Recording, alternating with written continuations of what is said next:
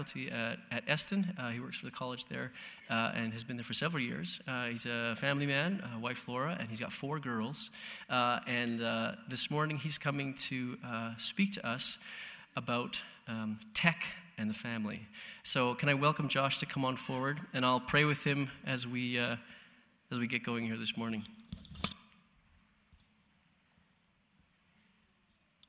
So, welcome, Josh. Everybody say it.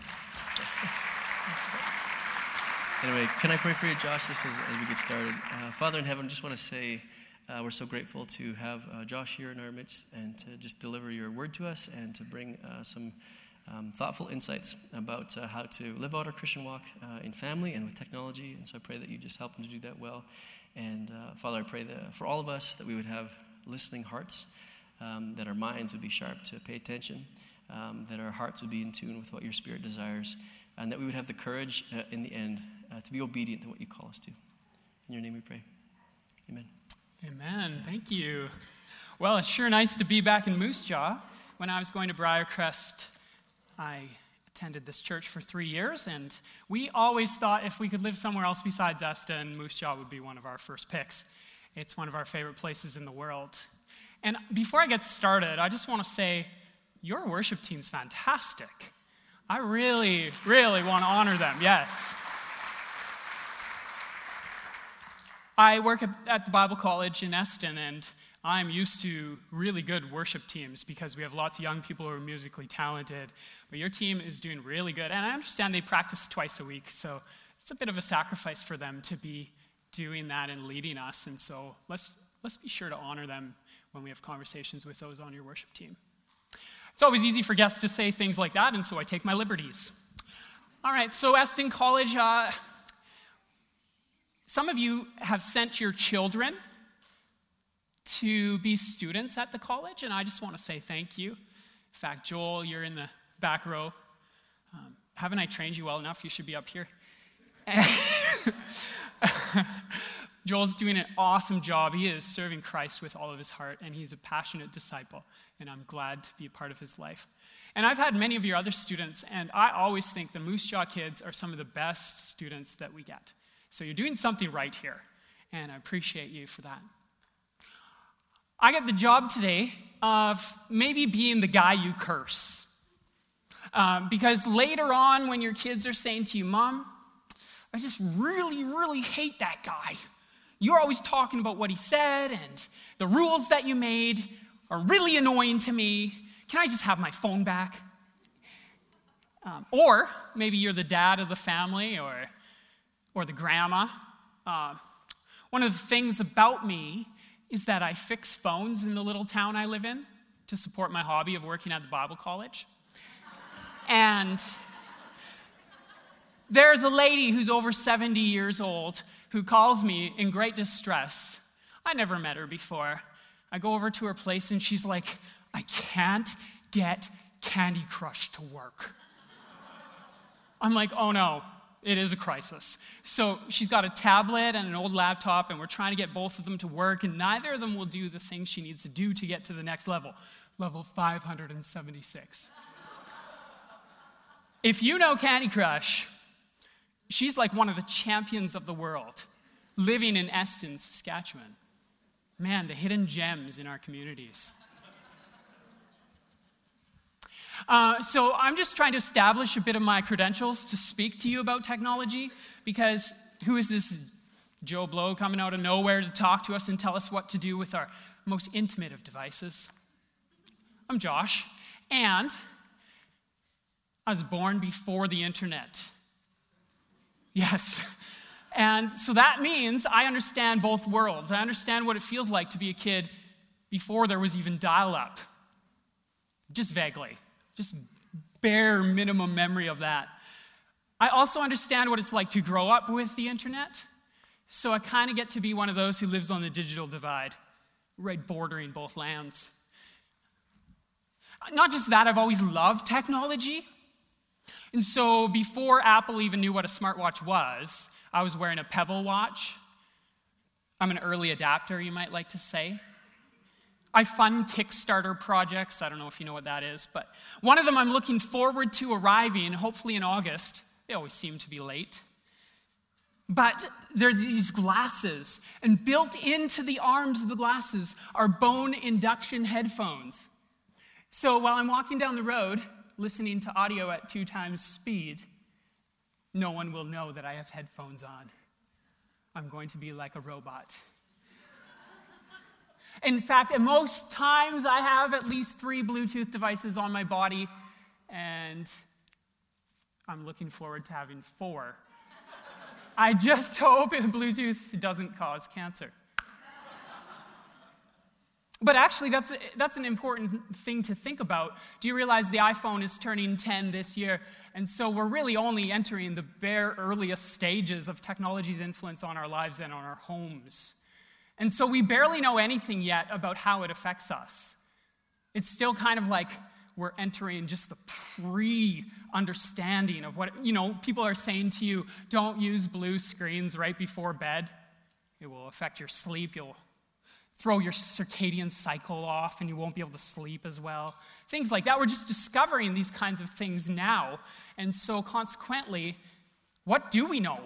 Whose authority do you have to quote? And one study will be refuted by the next. In fact, the APA, the American Pediatric Association, used to say, you know, no screens for kids under a certain age, and then they're changing their rules. So, who do I believe? Believe me.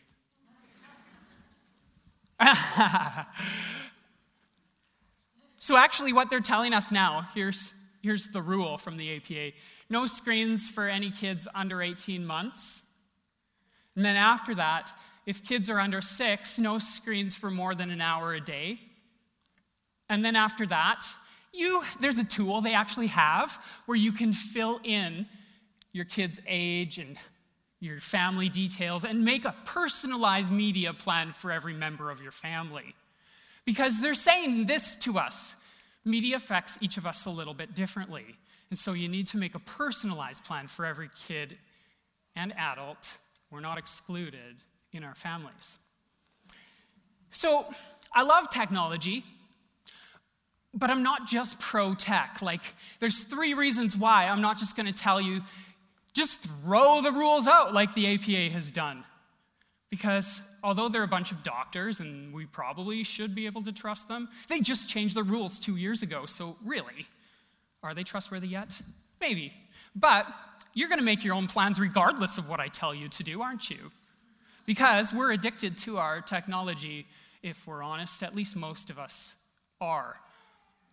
And so, the three reasons why I care and why I'm going to assault one of the most important parts of your life, your cell phone today, is because I actually think it is making us a little less than human. I don't think you're turning into robots, but there is some fear. Do you agree? Ah, you're not on my side yet. I'll go back on the stage. All right, here's the three reasons why I care so much about this issue. Like I said, I grew up pre internet.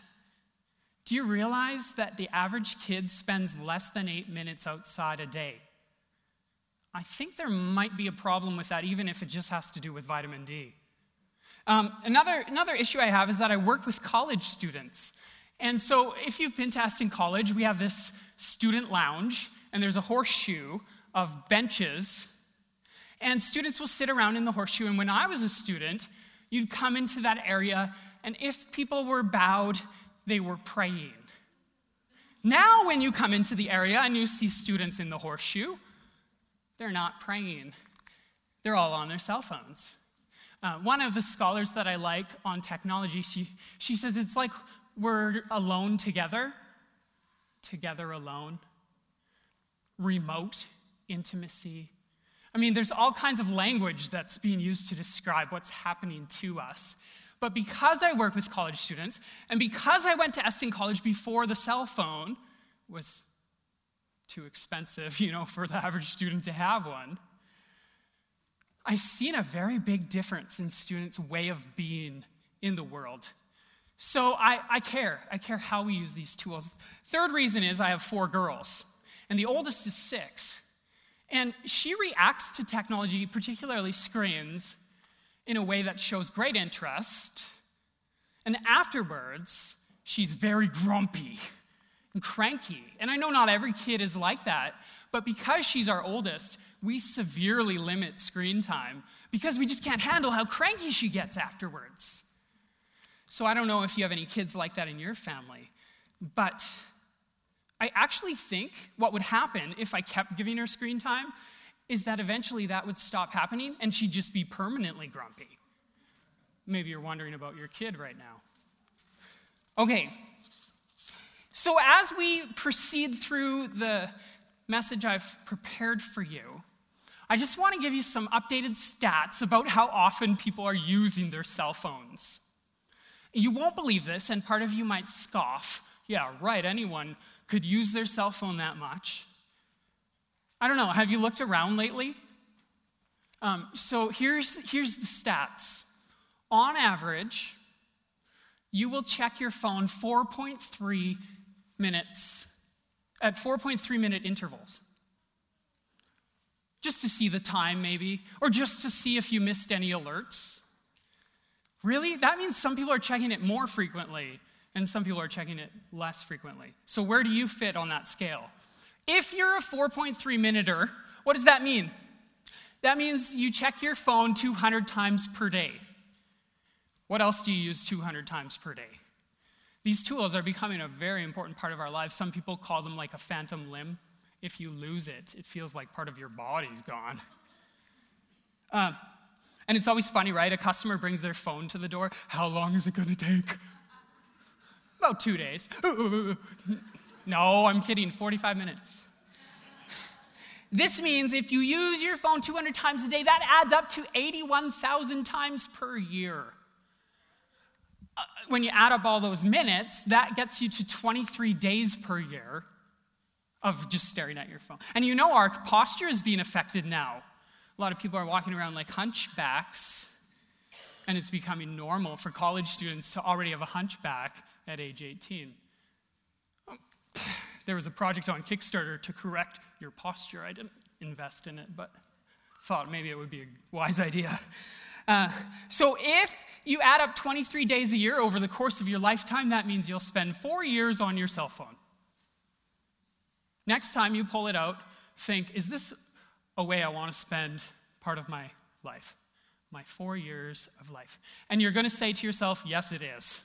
Because, why? Because it is so fun. It is so immediately rewarding, right? So, is this all a problem? That depends. I think we need a humor break. So, I have a video that I'd like to show you. Can you hit that, Ben, for us? It is maddening for everyone else. It is an epidemic. Texting while walking.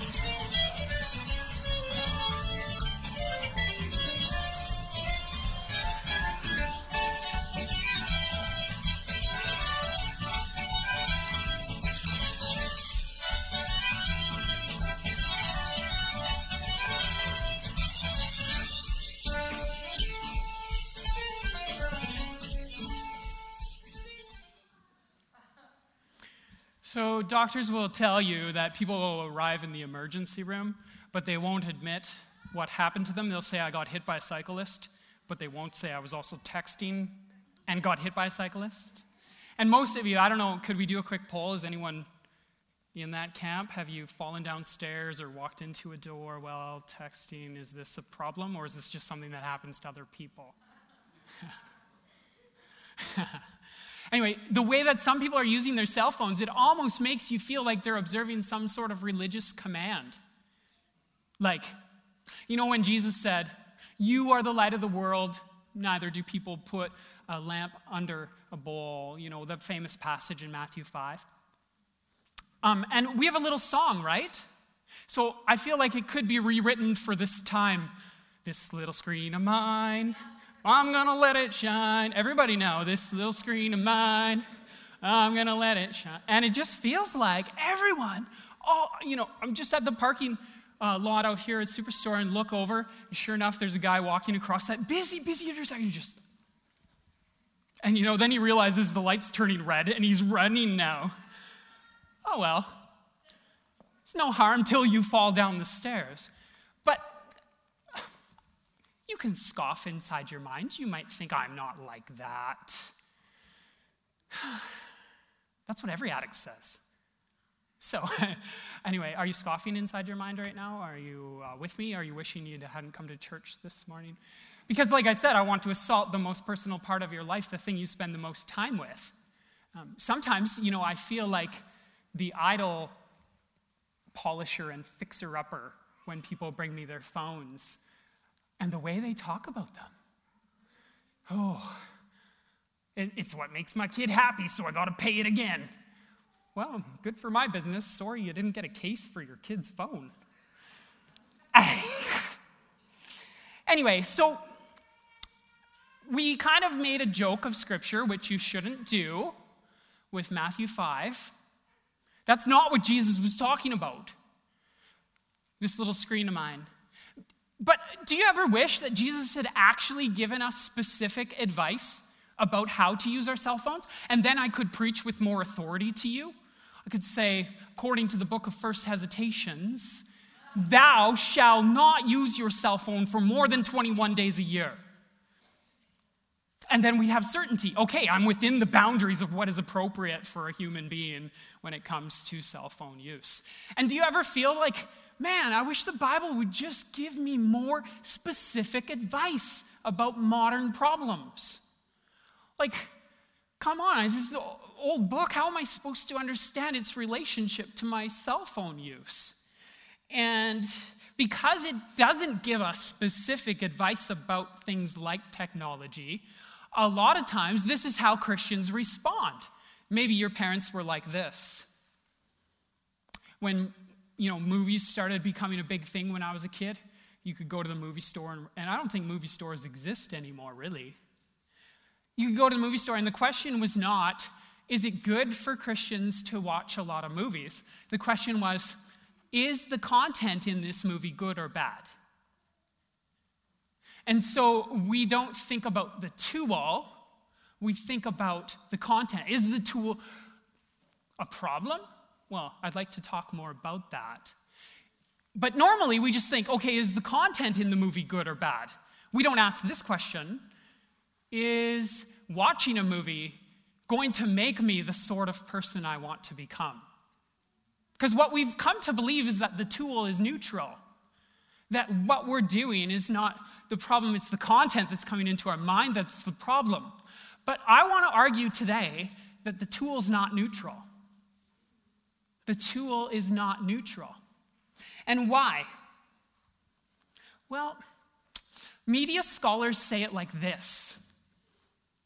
I'm kind of stomping my foot in preparation for this. To a man with a hammer, everything looks like a nail. Have you ever heard that one? To a man with a hammer, everything looks like a nail. What does that mean? Well, let's try and apply it to other domains. So, to a man with a car, everything looks like a racetrack. To a kid with a cell phone, everything looks like a selfie. Uh, does the tool shape our behavior? You better believe it does. Okay, so then how can we take that lesson and apply it? Oh. Here's the thing we can't until we understand what does the tool do to us. So, what does the cell phone do to me? I want to I want to wrestle with that issue because before we can do anything wise, we need to understand what is the tool doing to me. Let's go there. Now, some of you are like, oh, I hate this because technology is neutral. You know, a gun, it's not the gun that's dangerous. Guns don't kill people, people kill people. You've heard that, right? But let me tell you this a gun makes it a lot easier to kill somebody. I don't know if you ever tried to kill someone without a. Maybe I shouldn't finish that thought. Do you see, though? New technologies make new things possible and therefore affect my view of the world differently. Do you realize, like, when it comes to your cell phone, what does it empower? There's three big O's about God, right? If you've ever studied theology, there's three big things that make him God and make us not God. One of them is that God is omnipresent. With my cell phone, I feel like I can FaceTime my folks in Slave Lake, Alberta, and be present with them, even though I'm not. So it takes down distance. It makes me feel like I can be omnipresent. Similarly, with knowledge, if I don't know something, I can be omniscient, which means God is all knowing. Within a second, I can look up on Google anything I need to know, and I have the feeling of omniscience. Omnipresent, omniscience. Omnipotent is the last one, which means all powerful. And God is all powerful, I am not. But when I have a cell phone, I can make things happen so quickly. I can text a group of 20 people and have a party at my house tonight. And you know how long that used to take? Everything feels easier. I can ship anything from China and it's there within, well, depends what shipping service you use. When my customer needs it, it's there in two months. When they don't need it, it's there next week. You know what I'm talking about. So, with the three O's in mind, is it any wonder that any of us are addicted to these things? Oh, this is like the ring in Lord of the Rings. It gives me superpowers. Why wouldn't I want to be addicted to it? Is it making sense? Are you scoffing inside? Kind of quiet today. All right. So let me let me push you a step further. Let's talk about those who make these machines for us. I mean, we don't live in Silicon Valley, so you probably don't know any of these people. Maybe your kid has moved down there and they're an engineer working for Facebook or something. But can I put it to you this bluntly? No other tool is designed to be as addictive as this tool. Have you heard of nomophobia? It's no mobile phobia. It's, a, it's the fear of being without your cell phone. Could we apply that same logic to other tools? Like, have you ever heard of a carpenter with no drill phobia? What other tool is like this tool?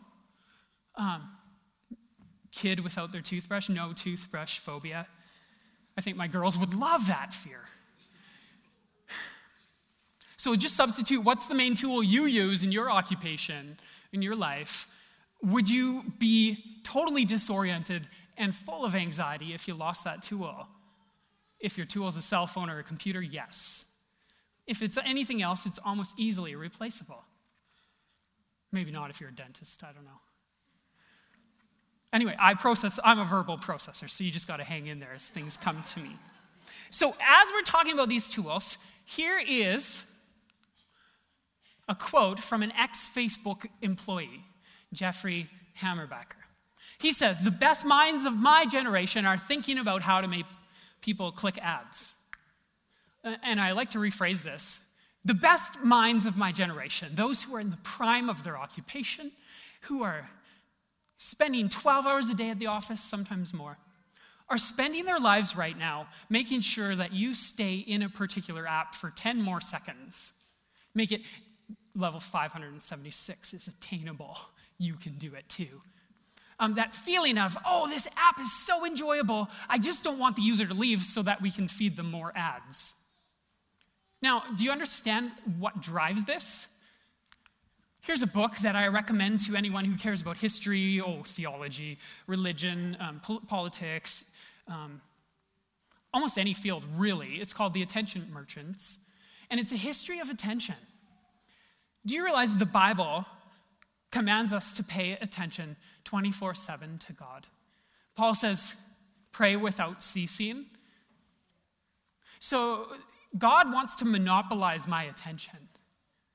He wants to have all of my attention. Do you realize Facebook would like to have all of your attention too? So, too, would whatever app, your favorite app, Attention is said to be power.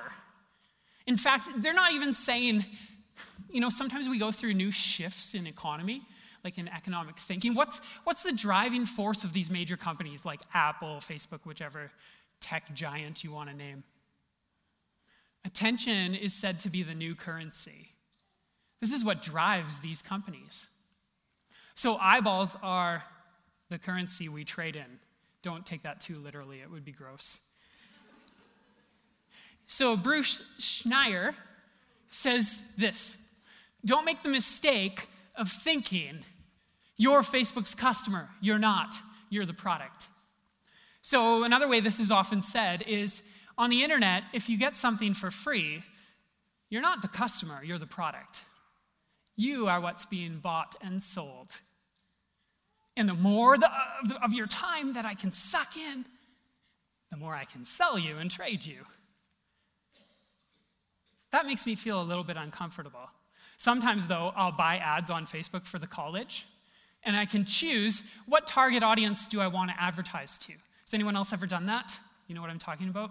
So you can choose very specific niches. So I can advertise to uh, young people within the age of, say, 14 to 21 in Saskatchewan, them Saskatchewan if I want. In fact, a thousand kilometer radius outside of Eston. Then I can choose uh, their religion. I can choose all kinds of things about them. What am I buying and trading? I'm buying and trading your attention, that you'll see my ad. When you use Facebook, that's what's happening. You're participating in the new global attention economy. That's fine and dandy, right? We like getting it for free. Who would want to pay for Facebook? Well, the advertisers pay for Facebook, not us. So, last question What, what is the cell phone doing to us? Um, just try to answer this question in your mind. What other industry calls its customers users?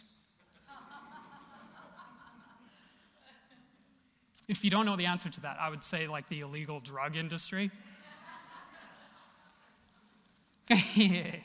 so I think finally Christians are starting to come at the problem or the predicament of technology in a more wise fashion. Instead of saying, is the content good or bad? Is the thing I'm looking at on Facebook good or bad? Instead, they're saying, what is the tool, because the tool is not neutral, what is the tool doing to me? So, a recent book called 12 Ways Your Phone is Changing You, foreword by John Piper. Maybe you've heard his name before. It's a really good book. It illustrates as you go through each kind of way the phone is changing us posture wise, sleep wise, and then all the kind of things you'd assume, right? Social wise, etc. Is the tool neutral? We want to believe it's neutral because that's so much easier.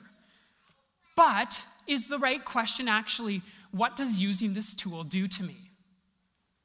What does the using the tool do to me? All right, so I want to take you to scripture now. Romans 12, 1 and 2, probably underlined in most of your Bibles. In fact, I borrowed a Bible this morning because, well, I use my Bible on my phone, right? But when you preach, you should have a Bible on stage with you.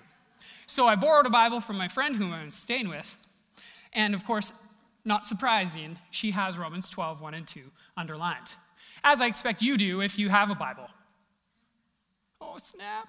Okay. So, Romans 12, 1. Therefore, in view of God's mercy, and the other thing is, kids don't memorize scripture anymore because why would you bother? Right? Because it's always with you in your pocket. So, therefore, in view of God's mercy, offer your bodies as living sacrifices. What's a living sacrifice? It's a paradox, right? There's no such thing as a sacrifice that's dead that's also alive. How is this possible? Is Paul talking about vampires or zombies or something? It almost sounds like it. The point is, in the Old Testament, they offered dead sacrifices. Now, Jesus doesn't just want part of your life, you don't just give him a portion of, of what you have, you give him everything. So your whole life is a sacrifice, a living sacrifice. And what's the problem with living sacrifices? They're always trying to wiggle off the altar. We don't like to be living sacrifices. We don't like to give up all of our control to the Lord. Now, jumping to Romans 12, 2. Do not conform any longer to the pattern of this world. What does that word conform mean? In Greek, this is a really interesting word. It literally is an active kind of thing. It's something that's squeezing or pushing or molding you, like the picture of the hand squeezing the Play Doh.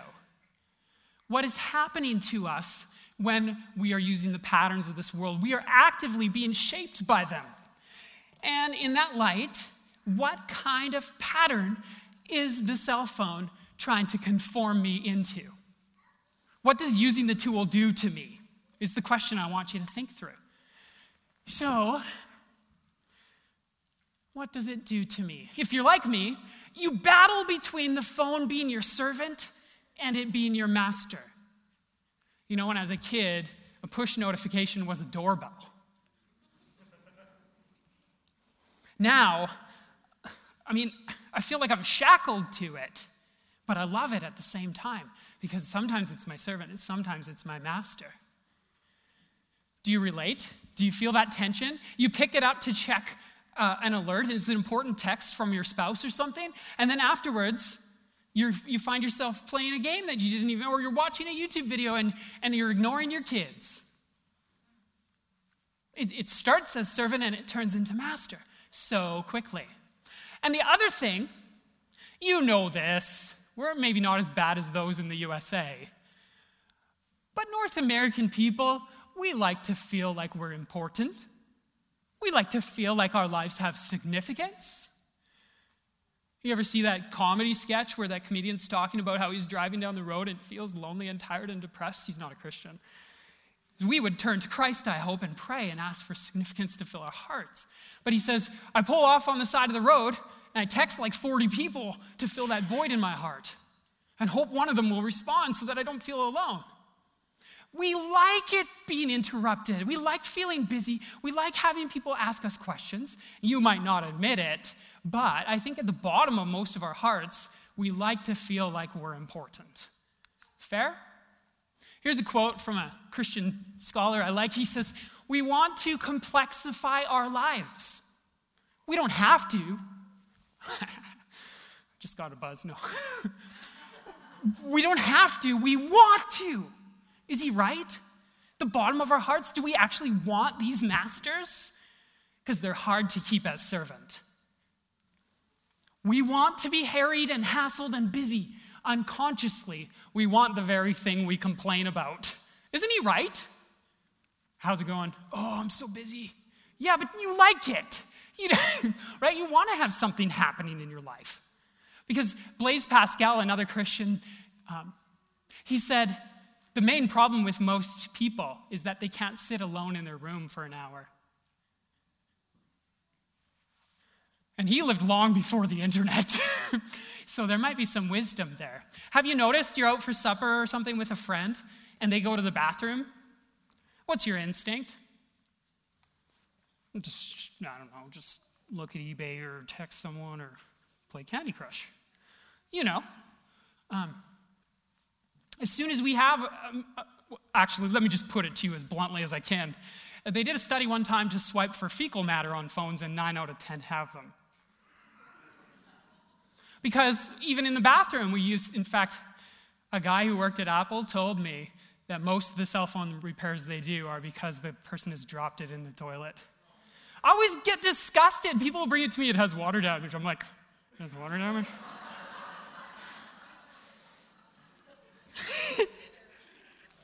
All right, so what's the solution? If we don't want to be conformed any longer into the pattern of this world, Paul says, be transformed by the renewing of your minds. Be transformed in Greek, that comes from metamorphosis, which of course is why I got the sweet chrysalis, which I just learned from my kindergartner.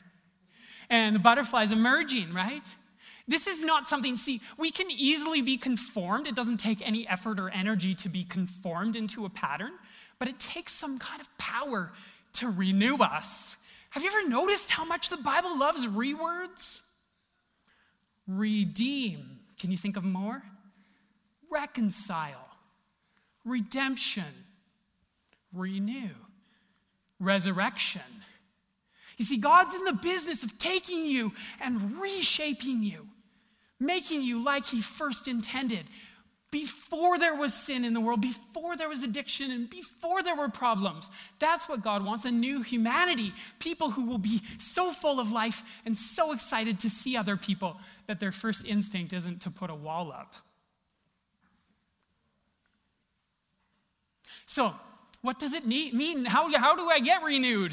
The only other time Paul uses the word renew is in Corinthians, and in that passage, he talks about the Holy Spirit. Renewing, therefore, is not something we can do. Just I can't just renew myself. It's like, you know, how the works of the sinful nature are obvious, and then he lists all the bad sins. But then he says, the fruit of the Spirit. See, I, I can do acts of the sinful nature. I can conform myself to the pattern of the world, but I can't renew myself. I can't grow fruit. Only God can do that inside of me. So, how do we provide God the space to renew us so we won't be conformed any longer to the pattern of the world? Okay, Paul, again, I wish you just said, here's a list of rules. Tell me what to do so I can renew my mind, and then we'll be golden. But, but you see, Christianity doesn't work that way.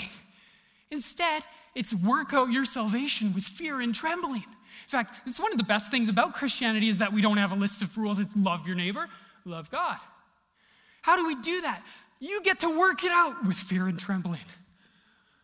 It's supposed to be in conjunction with God who's working in you. So how do we do it? It doesn't give us a list of rules, but you know, you take the whole Bible in hand and you start to realize here's what we can do. Think back to 1 Kings 19. Some of you are wondering, uh, First Kings. Oh, I don't have my Google with me. First Kings. So, First Kings 19, Elijah, and there's the mountain, and God is going to talk to him. Do you know what I'm talking about? And then there's this great wind, and it tears up the mountain. And it says, God was not in the wind. And then there's a great earthquake, and the ground shakes. And it says, God was not in the earthquake. And then after that, there's a great fire. And it says God was not in the fire. Finally, still, quiet. There's a whisper. It says God was in the whisper. So, have you noticed this? God doesn't usually yell at me, He doesn't usually text me. He's never sent me a YouTube video. I mean, I've, I've noticed things about God in YouTube videos but never directly from him. I've never had a FaceTime from, well, you could maybe argue that. Was Jesus God's FaceTime to us? And you're the only Bible some people will ever read, so maybe you're like God's FaceTime to the world. I know that's pretty profound. but are you getting what I'm saying? How are we supposed to hear God's voice if we're being conformed into this yeah, Facebook's yelling in my ear, and so is Snapchat, and so is eBay, and so is Angry Birds. How am I supposed to hear God in the midst of all this noise? Yeah, that is the question, isn't it? So, what can we do? I got to speak to the Alberta Homeschoolers Convention. This was one of the best audiences I've ever talked to. 600 homeschooling parents at one time in one room. It was terrific. I loved it. They're the most enthusiastic audience, way better than you. oh, snap again. Um, and like they just be because they agree with this stuff already, right? Because they don't let their kids use devices except for schoolwork, etc. Sorry, I'm kind of animated when I speak. And and so I told them here's your goal. As parents, your goal is to make your kids as bored as possible as often as possible. Really? That's the best you can come up with? Yeah, boredom. Okay, when I was a kid, here's, here's the antidote to this technology problem it's called boredom. And it's a word that's only existed for 150 years. Because before that, people actually had to plow their own fields and they weren't bored. Do you realize, like, lawns weren't a thing? I just learned this is so fascinating. Like, we like lawns in the middle class now because it makes us feel like, do you know who had first lawns? It's, it's the high classes. Because a lawn is a technology, right? Have you realized how much technology it takes to make your lawn nice? It's not a natural thing. Weeds are natural, dandelions are natural, lawns are not. You just come look at mine, I'll show you a natural lawn. Why did the upper classes like lawns? Because it proved they had the leisure time. They were bored enough for them. You know your neighbor who I'm talking, in fact, some of you are that neighbor. I'm not bored, I got a lawn. So I go to my dad when I was a kid. I'd say, Dad, I'm bored. And he'd say, Boredom is a choice. What does that even mean? Tell me something to do, Dad. Boredom is a choice. Now my girls are starting to say it. Dad, I'm bored. Boredom is a choice, like I came up with it. right? So we want to teach our kids not to just be entertained by screens, but to come up with useful ideas and build their creativity that's not easy because the problem with these screens is that they're too easy. You're, they're just immediately rewarding. When I was a kid, the greatest danger to my like maturity was microwaves. Do you remember how big of a deal microwaves were when they first came out? I just remember people saying to me, "Oh, I don't like the microwaves and the fast food because it's rewarding this immediate gratification. And immediate gratification was the greatest threat to my maturity. Now, though, I'm afraid that it's gone from immediate gratification being the greatest threat to constant gratification. See, if you get bored of one app, there's a million more in the App Store. So that I'm afraid kids now, unless you deny them screen time, I'm afraid that they don't know what it means to be bored. We've lost the feeling of boredom. And, and there's value in boredom, isn't there? You're like, I'm bored right now, Josh. do you get it? When, when do I get my best ideas? Maybe when I'm driving and I don't have music on. Maybe when I'm in the shower. Maybe when I'm trying to sleep at night. But it's not usually when I'm trying to do the thing that generates the good ideas. Do you relate? Boredom has value, and more and more scholars are saying that. It's important to feel bored. It's actually part of what makes us human. So, how do we make our kids bored more often? How do we make ourselves bored more often? Okay, I could give you like a dozen commandments, even up Moses. But I'm not to give I'm not to do that today. I was asked to speak about tech in the family, and I could talk about filters on your routers or getting the Disney circle, which you should. But I, I could talk about all sorts of ideas and rules. But Paul didn't do that, right? He said, work out your salvation with fear and trembling. He said, renew your mind. How do we do that? We need to quiet down enough so that we can hear God's voice. So here's the only rule I'm going to give you today. If you could practice this one thing as a family, I think you'll be about 10 miles, maybe 100 miles ahead of many of your peers. Here's the rule. It comes from this book. Oh, yeah, we're going to skip that one. Um, I totally forgot to do something. I was going to give you all a marshmallow. Now I have like four bags of marshmallows. What am I going to do with that?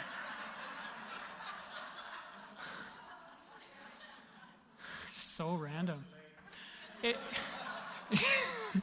you know what? I think you're right about that. Um, I, need, I need four helpers. Still a quarter to 12. We're good. I need four helpers come pass these around. Don't spill the marshmallows, okay? It's not as bad as grape juice, but we don't need a big mess, okay? Who else? See? The bored ones come.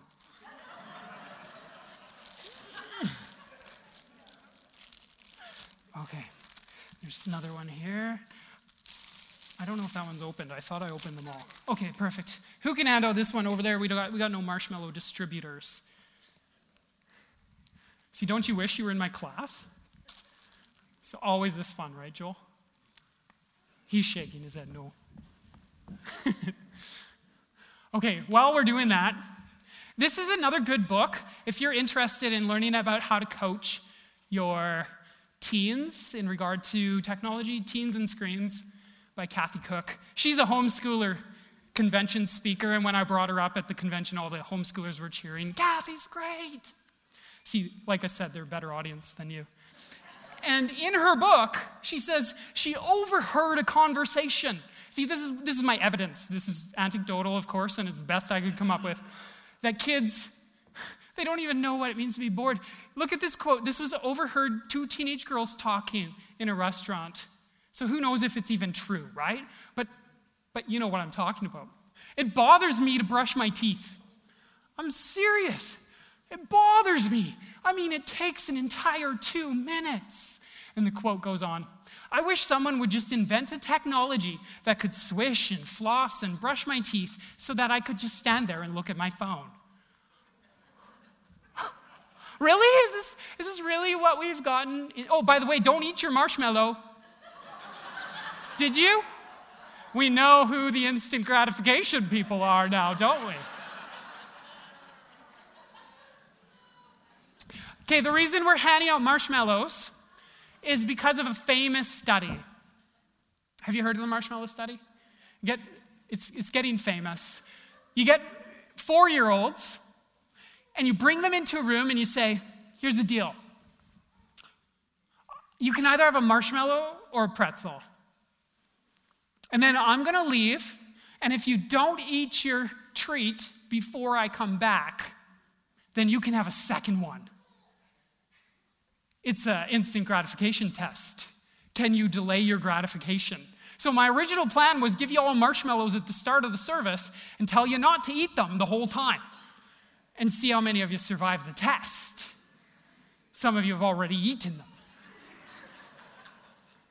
So, we did this to our four year old. Like, I like to experiment on my kids. Don't report me to anyone. And we brought Elise in and we gave her the instructions. And this is how it went. So, can we play that video, Ben?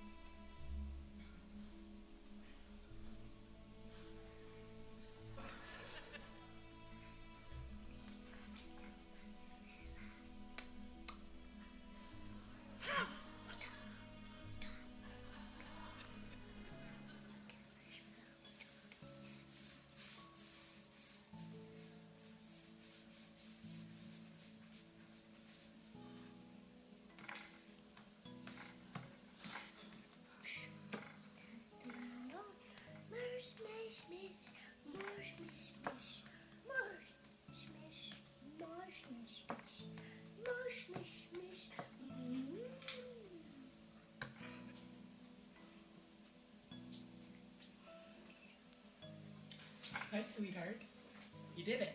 Would you like to have two marshmallows now? Yeah. All right, we'll get you another one. Good work. Out of you.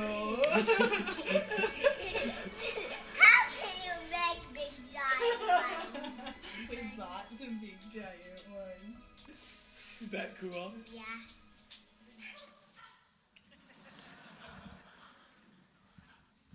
Some of you are like, where's my big one? so here's the result of the study. They take the kids at four years old, they do the marshmallow test with them. based on the factor of whether or not they eat the marshmallow during the 10 minute waiting period.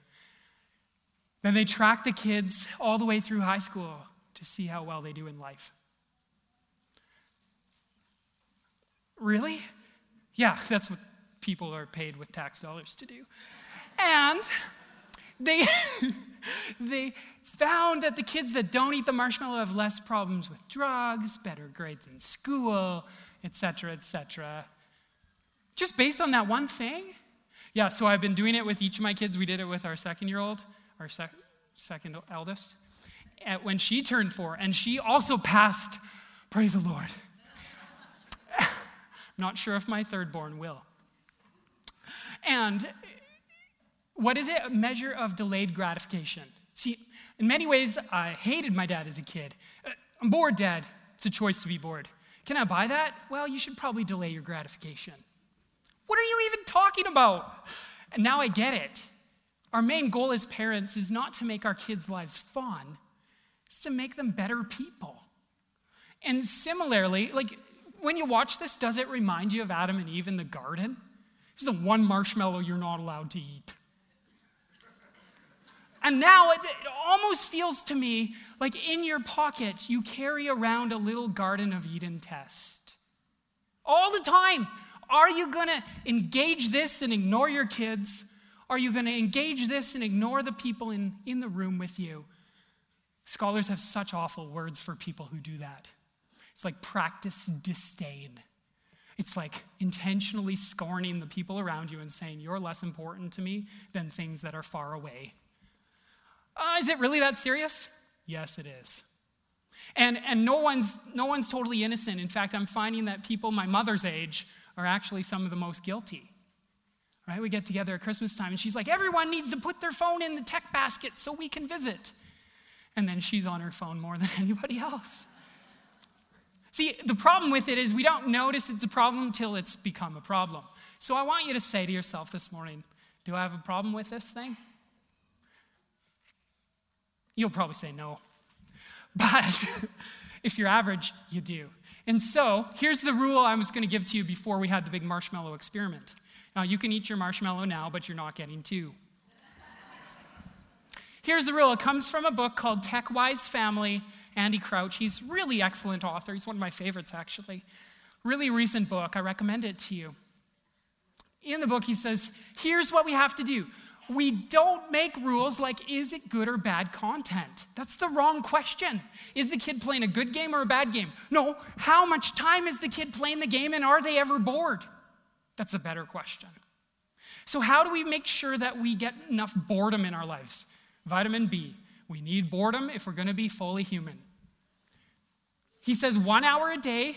I, would like to ask for more, but one hour a day, sociologists have proven if you eat supper as a family three times a week, your kids will be better behaved, less drug use, same as the marshmallow thing. Three times a week is all it takes eating together as a family. What happens if you have a cell phone at the table? Well, probably nothing good. your kids aren't getting the conversation they need. Family time around the table, sacred time. No devices at the table. One hour a day, every day. Can you fight for that, families? Surely you can do that much. One day a week. This is starting to ask of something of you. Could you all turn off your devices on Sundays, maybe? Go out for a big family bike ride or something? Well, I wouldn't know what to do. Yeah, of course you wouldn't. We've all forgotten how to be bored. And then one week a year. Go on vacation. Could you leave all the devices? But I have to be in touch with work. Really? Are you that important? You might have bigger problems than your cell phone if you can't turn it off for a week. Now, I'm preaching to the choir because I'm, I'm just as bad at this as all of you. But we have to do it. We have to realize what kind of person am I becoming? How is the tool conforming me? What, what, what kind of end goal do I want for my life? I'm not going to sit on my deathbed and wish I'd spent five years on my cell phone instead of four. I'm not. Neither are you. So, last one. Your life is the sum of what you pay attention to. Again, sitting on my deathbed, I hope there's people there, not just cell phones, broken ones. Last thing, if you want to write this down, if you're a young parent and you want more advice, surely the last thing we need is more rules. But here's some more advice, other resources to employ, um, tips about technology and apps and filters and all that kind of jazz. joshchalmers.com slash smartfamily. You can write that down and find more resources. So besides that, um, it's been a real privilege being with you this morning. And thank you. I, even though I insulted you twice, you've been a very good audience. And I appreciate your listening.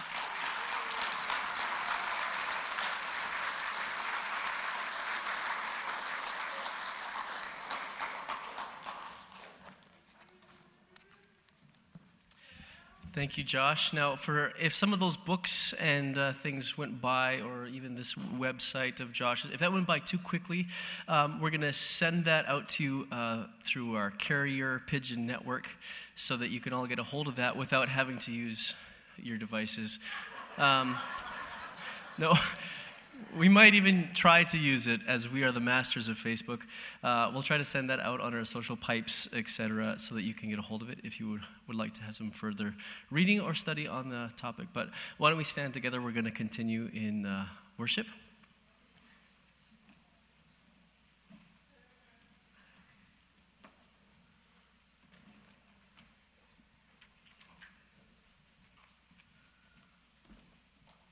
I often pray uh, as we're considering our services that we would have um, listening hearts, uh, sharp, keen minds to pay attention, but that uh, near this moment that we would have the courage to be obedient to what God invites us to or calls us to. So I pray if, uh, if God is inviting you to something, if you can feel Him kind of nudging you in a certain way about this area, uh, that you do something about it. Make a plan right now.